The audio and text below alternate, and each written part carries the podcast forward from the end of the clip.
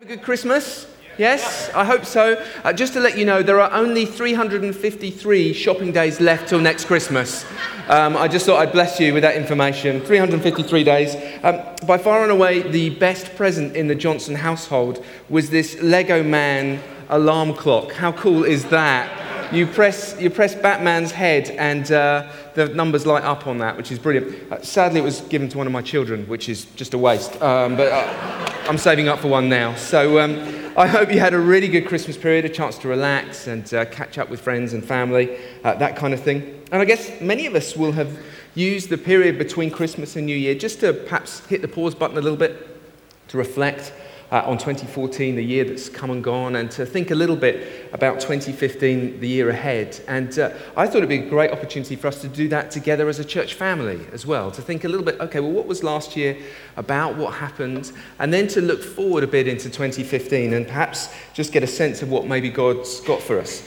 So um, we've seen so many things happen across twenty fourteen. Um, so in no particular order, just a taster for you of some of the things uh, that were happening. And just remember, as I run through them, this is our story. You may not have been directly involved in everything, but you've probably given to these things and prayed for these things and invested in them. So just a few things to let you know about. Uh, the first one is that we saw twenty-two new midweek groups start last year, which is amazing. So everything from uh, new mums groups through to football, writing and live music, as you'll see on your sheet there. Uh, I noted now, looking at the sheet, that we now have uh, breakfast, baking, dinner and curry groups, uh, which is excellent.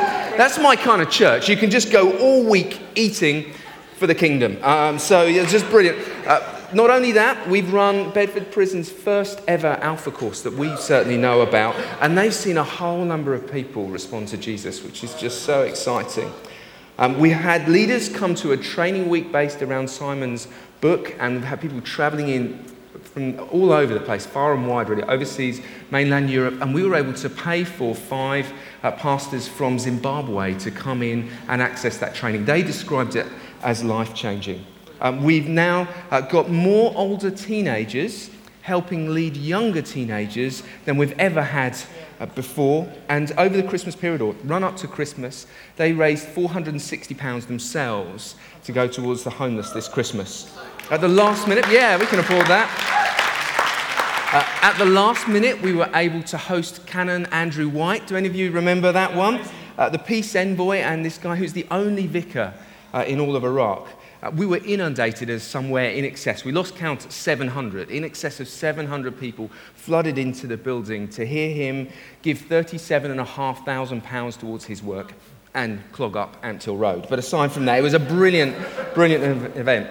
Uh, one Sunday morning last year, uh, there were one hundred thirty-nine children in King's Kids. That was the peak uh, of the year, and uh, Nikki Stanyard went for a lie down afterwards. We've had, um, we've had five-year-olds hearing from God for the first time, and we've had two-year-olds building a massive cardboard ark to act out Noah's story. Properly, not like Russell Crowe. They did it properly, okay? Over a really rainy May bank holiday, a load of us went to the Catalyst Festival for four days of brilliant teaching, mud and ministry. Many of us drove there and then swam home. Uh, some people um, from our church family ended up talking and praying out on the streets uh, for a lady who cleans the McDonald's. She encountered the love of God for the first time. We've had literally thousands. The figure I saw was about seventeen thousand people in through the doors of our building. Elsewhere in church life, Martin Rooney became the first former client of the night shelter to now lead the night shelter, which is an amazing milestone. It's just incredible. He used, he used to sleep there, and now he's running the place. And we're also indebted to Paul Kellett for the way that he led so faithfully for a number of years. Uh, in the summer, we run, ran a kids club uh, for children called Rocky's Place. And uh, Pete Barras made us sing a song about it in church um, with actions and inflatable guitars. I'll always remember that. I might try to forget, but I think I'll always remember that. Uh, we moved the T S M course from the daytime to the evening so that more people can benefit. People are now travelling from places like Salisbury just to come for one night on a course, which is incredible. It says something about the quality of what's going on there. Uh, we held our first ever pastoral forum here as a church. We didn't really know what one of those was, but we had a title, and we went for it. It was great. We're going to do another one. Uh, we gave one hundred forty-five thousand seven hundred sixty-six pounds towards our two hundred thousand pounds goal for this academic year in one offering, which is amazing. As a church, we're investing in overseas now more than we've ever done before. We now have people who've gone from King's Arms to work in North Africa, Mexico, Japan, Zimbabwe, Zambia, France, South Africa, and the U S. We've long since tried to keep track of where Julie and Adam goes. We're going everywhere uh, as a church. We're giving money from our carol services to offerings for the massive need that there is in the Ukraine. Over ninety people from the church went on ministry teams all over the place to Turkey, America, New Zealand, France, and the outskirts of Croydon. We're willing to go literally anywhere for the sake of the gospel. Meanwhile, in other news, Peter, the burger van man, has got to know people from one of our missional communities. They've been chatting with him and prayed for him. He said that his leg pain is now drastically reduced after some of our group prayed for him several weeks ago. A lady who attended our first ever prophetic development school said, during one of the sessions, God set me free from fear of talking to people, which has been paralyzing me for years. Last night I had the opportunity to pray for one of my neighbors who was starting a new job today and was feeling unwell. As I prayed, she encountered the love of the Father and was in tears. It's just the beginning, but I know this has opened up the way for many more conversations. As a whole church, we've seen people take steps of courage, everything from telling a scary relative about Jesus through to confronting an employer on integrity issues. In twenty fourteen, we baptized twenty-two people. One of those getting baptized was a guy we met out on the streets. He came to the night shelter and then onto Barton House, became a Christian, and then got baptized by two of his housemates last year. He was then offered a job. I'm going to, uh, hold on, we're going to clap in a minute. We're going to finish with this. He was then offered a job with a local Christian employer, and in December moved into our first ever move-on house. eighteen months ago, this guy was sleeping under a bridge. Now he has a job, a place to live, knows Jesus, and has a family. Us. Why don't we applaud the Lord for all that he's done?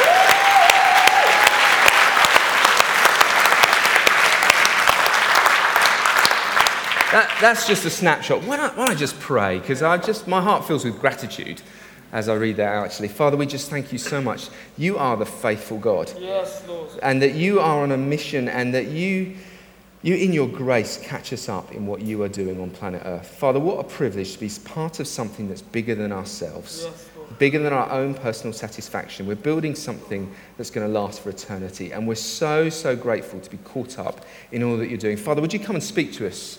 As we look at twenty fifteen and the year ahead, would you stir our hearts for all it is that you want to do, we pray, in the name of Jesus.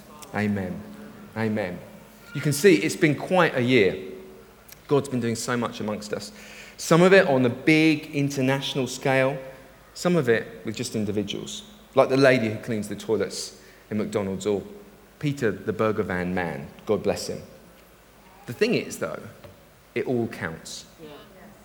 People matter to God. They really do. He cares about nations and continents, and he cares about individuals who are sometimes overlooked and undervalued.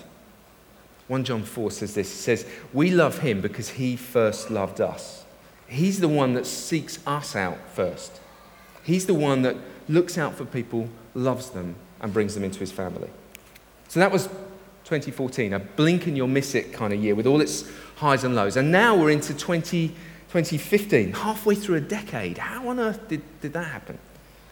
And as we embark, embark on this year before us, and we go back to work and school and all the rest of it, it's an opportunity just to hit the pause button and think about where we're headed in twenty fifteen.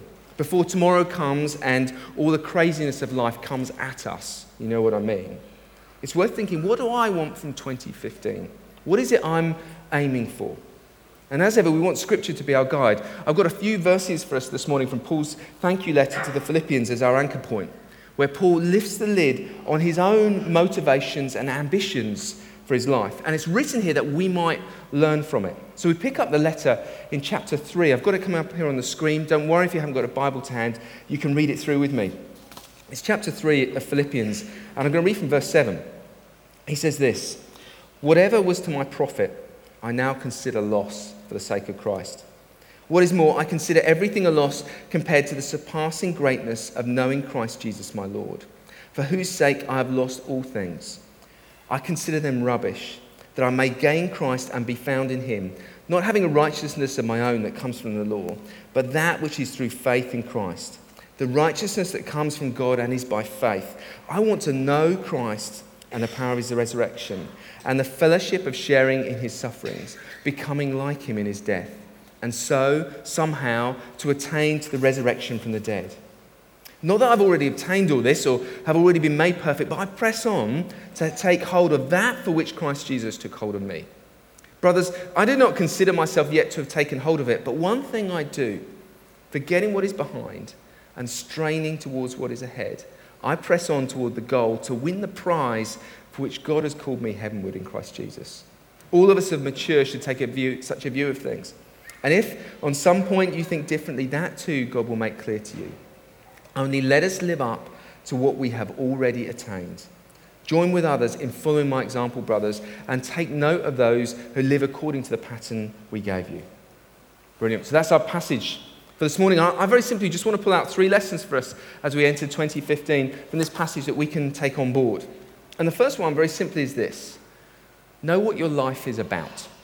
Know what your life is about. If someone were to ask you, what's the purpose of your life? Why are you here? What's your life's mission? What is your life all about? Would you know how to answer them? Would you know what to say? What would it be? Pay off the mortgage? Find a marriage partner? Start a company?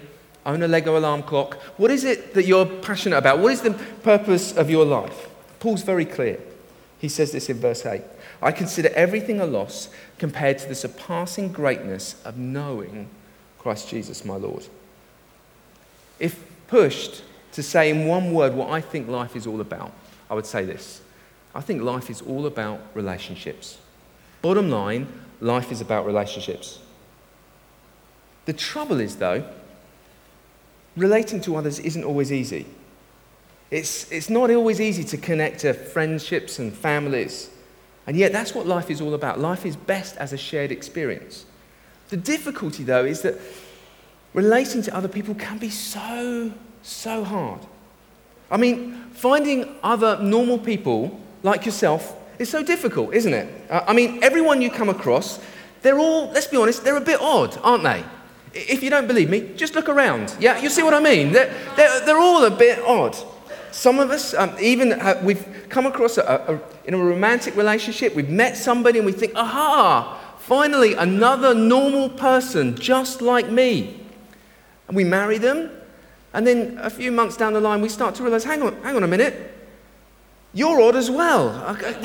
We discover things like they, they drink milk straight out of the carton or, or microwave their socks to dry them, you know?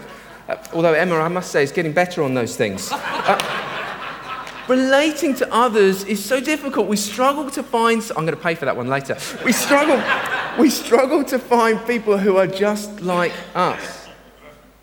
If we're honest, though, the problem isn't always with them. It's our selfishness... and more than that, our insecurities that keep getting in the way and stop us relating to other people. We reject others before they can reject us, or if someone offends us, we quietly withdraw from them. The truth is that we burn more bridges than we build. We need one relationship that somehow makes sense of all the other relationships in our lives. We need one relationship that can become the bedrock for everything else, if you like, where we'll always be accepted, where we can truly be ourselves, where we'll never be turned away. We need someone who'll never let us down. We need someone to encourage us, strengthen us, and pour enough love into us that we've then got some to give away. The point is, Paul has found just such a relationship. He's found Jesus. He's become invited into this precious relationship of the Trinity. And the good news is, it's a come-as-you-are party. Jesus has made a way for him. He doesn't have to do anything special or be anyone special. Jesus has done it all. Uh, you know, sometimes uh, I'll come in the door from a fairly long day uh, at the offices here, and um, I'll perhaps see Emma in the kitchen, and uh, I'll just go into her, and we'll just have a hug uh, together at the end of the day, and just stand there for a minute and brace ourselves ready for dinner time with the children, and... Uh, pray a little, and we'll just stand there hugging for a moment. But so many times we've done that, standing, hugging in the kitchen, I'll suddenly become aware it's not just the two of us in this hug. I'll be aware there's a little wriggling down by my knees, and I'll look down, and there will be Zachary's little face looking up at me as he's joined us in the middle of our hug going on. And it's like he looks up at me and it's like, only me, Dad, and we sort of carry on and hug for a while. You know, to be a Christian doesn't mean to follow a whole load of rules and regulations. It means to be invited into heaven's embrace. That the love the Father, the Son, and the Holy Spirit have for each other gets shared with us. That we get invited into their intimacy. First John three says this, see what kind of love the Father has given to us, that we should be called the children of God. And so we are. Paul has found one relationship that makes sense of every other relationship, that gives him all he needs to relate to all the other odd people out there. Paul's life ambition is to know God. This year, make it your goal to know God more. Not just know about him, to fill your head with information, but know him as he really is. Maybe take up the Bible in one year challenge that, that Phil laid before us, but read the Bible as the Father's love letter to you. Remembering the whole point of the exercise is not to get through the Bible, but to get the Bible through you. As a means of connecting with him. Because you see, you don't have to squeeze your way into the embrace like Zachary does. He sought you out that you might join in heaven's hug, as it were. You might have known God all your adult life, or you might have only just heard this for the first time this morning. Either way, the invitation is still there for you to come and join in this intimacy. That's Paul's ambition, and I hope it's going to be our ambition for this year too. That's the first thing. The second thing is this. The second resolution, if you like, determination that Paul has is this, to deal with regret. He's resolved to, to deal with the things from his past. And don't forget, Paul's got a lot of things in his past he's not proud of. He was the one who held the coats whilst they stoned the first martyr, Stephen. He then graduated on from that to hunting down Christians and persecuting them. He's a man with blood on his hands and a shameful past. And yet, he says this, verse thirteen, forgetting what is behind and straining towards what is ahead, I press on toward the goal to win the prize for which God has called me heavenward. Paul refuses to be manacled by regret. You know, I did a little survey a while back as I was preparing for a talk on anxiety. So I sent out a whole bunch of questions to people in the church over email. And in answer to the question, what do you tend to worry about? I was amazed because pretty much every single answer came back the same. People said things like this. I worry that I may have wasted the first half of my life, body getting older and using, losing youth. What do people think about me? Am I a good enough parent? And the effect is that sometimes I can't breathe. It takes joy away and makes me pessimistic. Another said, I worry about not being significant and not having done everything I need to. Another said, I worry about not achieving my dreams in God. You know, many of us pick up regrets as we travel through life, a bit like bricks in a rucksack that we carry with us. We're anxious that maybe we made a, a wrong turn back there on life's path, or that somehow we've missed the call of God on our lives. We regret the relationship choices we made, maybe a dating relationship that didn't work out, or a step of faith that we didn't take. We might regret perhaps chancing, passing up the chance to serve God overseas, or we've chickened out of taking on a leadership responsibility. We might regret the career choices we made, the people we've hurt, and we mourn over what could have been.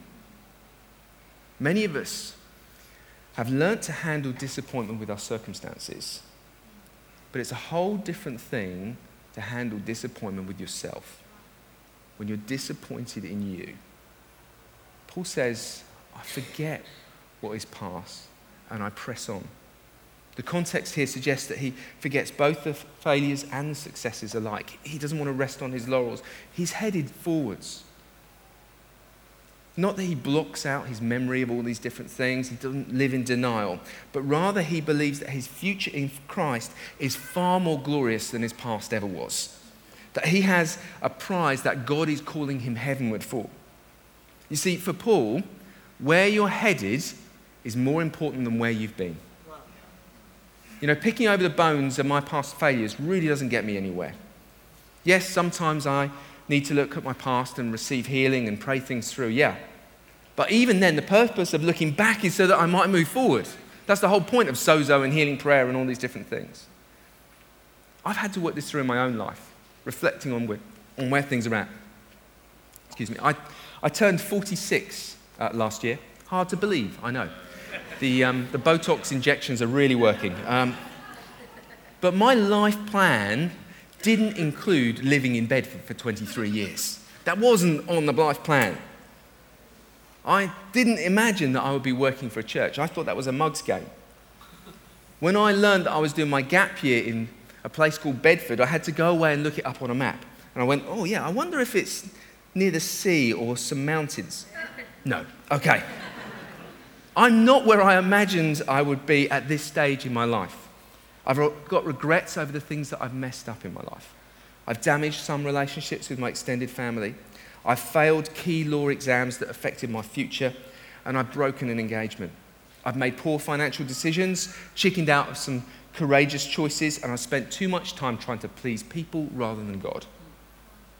But when push comes to shove, where I'm headed is far more important than where I've been. And God promises to work out every bad thing in my life for my good. And I'm going to forget what's behind because in Christ, I've got a glorious future, and so have you. It won't always be easy. There'll be difficulties and hardships, but he who began a good work in me will bring it to completion. My broken engagement to Emma worked out when we finally got re-engaged, and it's been glorious ever since. Uh, I'd have been miserable as a lawyer, and I've spent twenty-three years investing in the church, which is the bride of Christ and God's rescue plan for planet Earth, right, right here in Bedford. I wouldn't be anywhere else. I tell you people, that is time well spent. God is redeeming my past in order to bless my future, and he wants to do the same thing for you. Right. Let me, let me tell you, if you let regret about the past dominate your life in the present, it will rob you of your future. Let me say that again. If you let regret about the past dominate your life in the present, it will rob you of your future.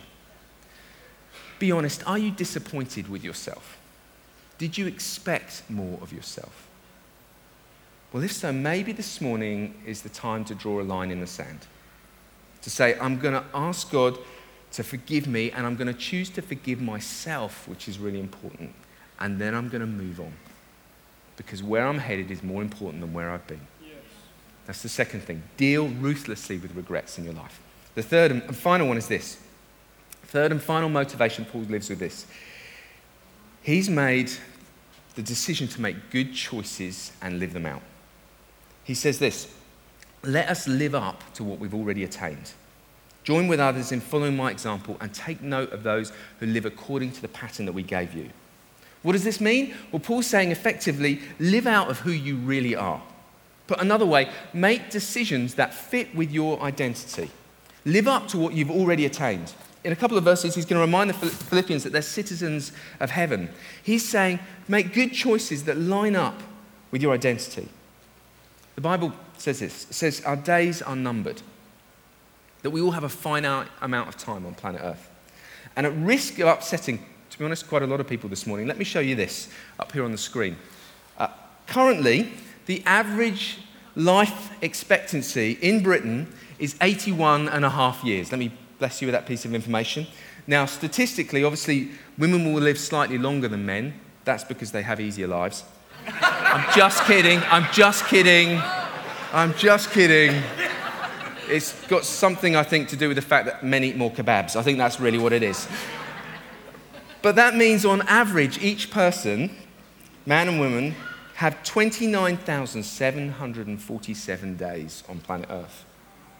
That means at age twenty, you have twenty-two thousand four hundred forty-seven days left. You, yeah, you, you, you see where this is heading. Let's skip through thirty.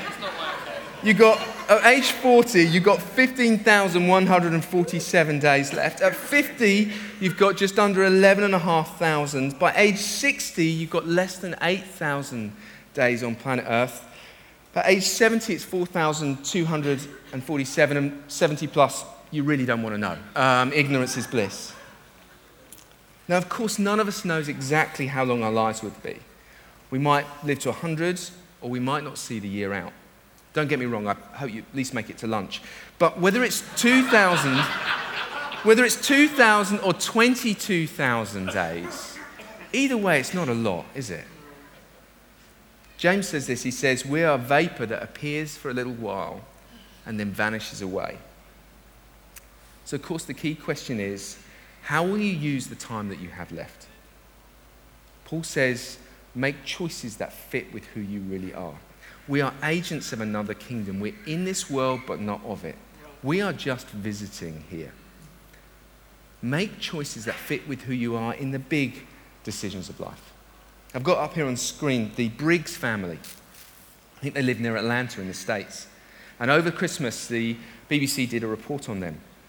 In nineteen eighty-five, uh, Jean Briggs was at church, and she was shown a photograph of a two-year-old boy. He was living in an orphanage in Mexico.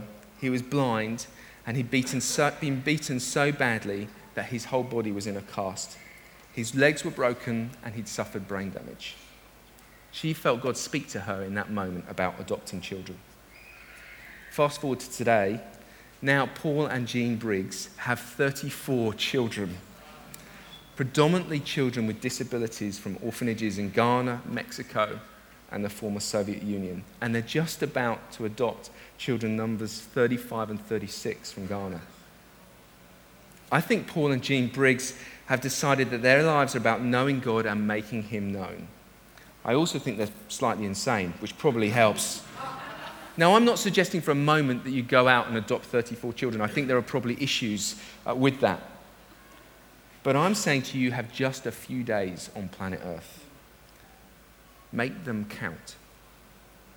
You were designed for more than paying off a mortgage or avoiding redundancy.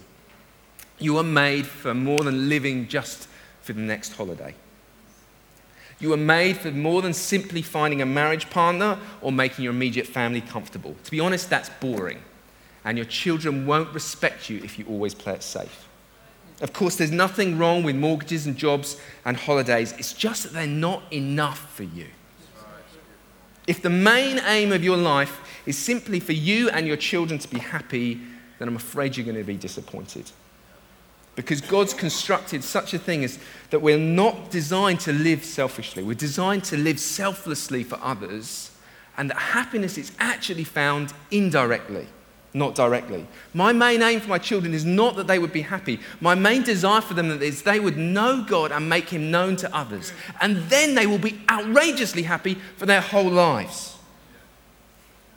You are a child of the King on short-term assignment to a needy world. If you're, you're a Christian, your destiny is heaven. The question is, how many people will you take with you? You have one life. There's no dry run. There's no dress rehearsal. This is it, and you only have so many days left on planet Earth. I plead with you, make them count. Let me leave you with some homework.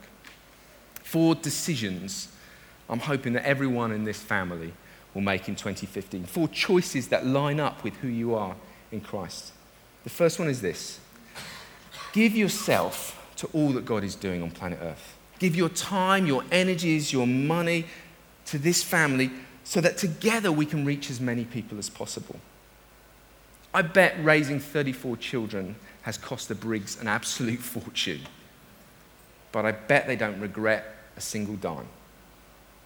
The second decision I call you to make is to use your gifts, big or small, for his purposes. If you don't know what your gifts are, use the online test, discover your gifts, try out lots of different things, and invest in that gifting. If it's in teaching, get yourself trained in that. If it's in pastoring others, get some training there. If it's administration, whatever it is, invest in the talents that God has given you.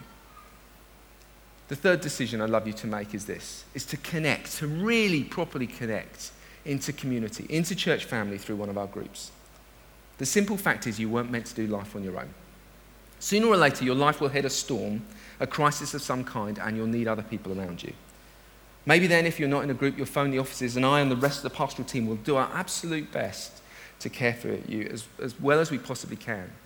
But the reality is it won't be as good as friendships formed over many years in real community. But more to the point, even right now, if everything's fine in your life, there are other people in this church who need you. You are depriving the church of you if you're not connected. Those people need your wisdom, your prayers, and your practical help. You need to be in a group for their benefit, not just for yours. And we're wanting everybody to find their fit in the family. And lastly this, would you give yourself to growing the church?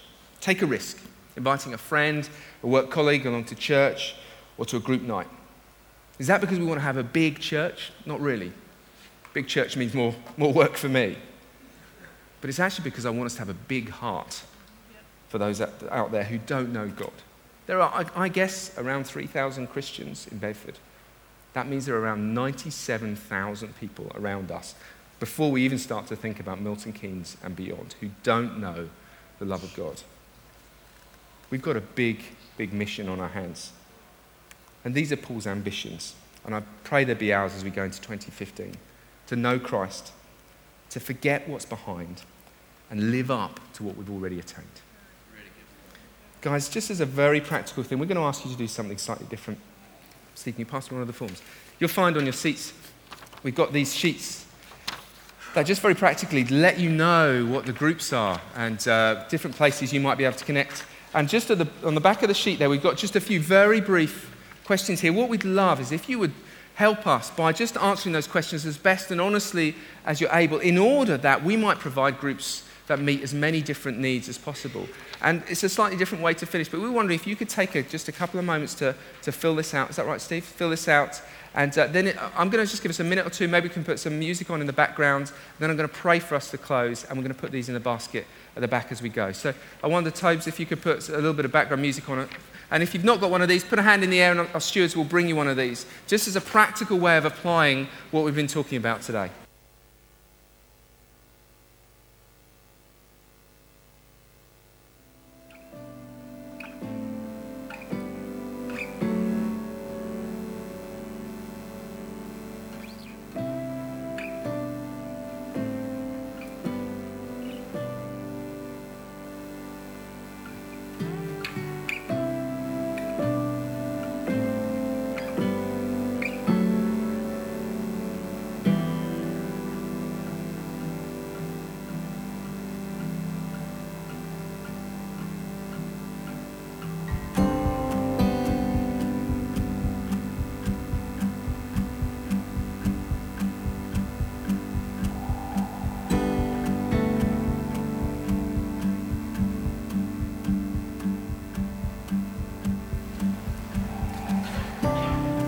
Okay, folks, we're nearly out of time, and I, I just want to honour the King's Kids workers, but how about this? Why, why don't we stand to pray together to close? Would that be all right? So if you're able to stand, would you join me? And we're just going to just going to pray to close.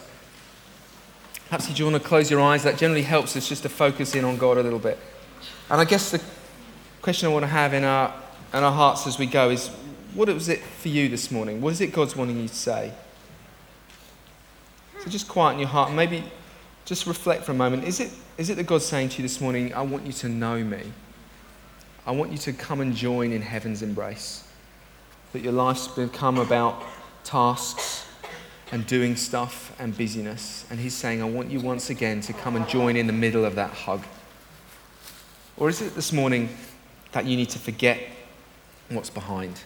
It's time to ruthlessly deal with regrets and leave them in the past. Or is it now it's time to make some really godly decisions and start living them out in every moment of your life? If you know that it's one of those three, just I'm not going to embarrass anybody, but just as a way of responding to God, why don't you just put a hand in the air, and I just want to pray for you. Father, I pray for every person here, oh God. I pray, Father, that we might know you, experience you, not just intellectually give assent to a whole load of beliefs, but have a relationship with you. And I pray for every person here this morning that's living with deep regrets. Yes. Or you sense a weight on that as I say that. And I feel like there are some of you here this morning, you need to get prayer before you go home, because there are deep regrets. That it's time to, I just see that picture of drawing a line in the sand. There are deep regrets to leave behind. And then Father, I too, I pray for every one of us here to make good choices, that we would really be in the family, not just come and attend a service. but that we might feel connected and part of this thing. Father, I pray for this year that we would have a glorious twenty fifteen, that we'd see you do amazing and remarkable things. I pray for an increase in the miraculous. I pray for increase in provision. I pray for increase in people coming to know you, Lord Jesus. I pray for influence here and overseas, Lord Jesus. We pray for twenty fifteen to be the most remarkable year in you. And Father, we pray that each one of us would make great choices, that we deal with regrets, and we push on to know you more and more intimately, we pray. In Jesus' name, amen. Amen. Amen.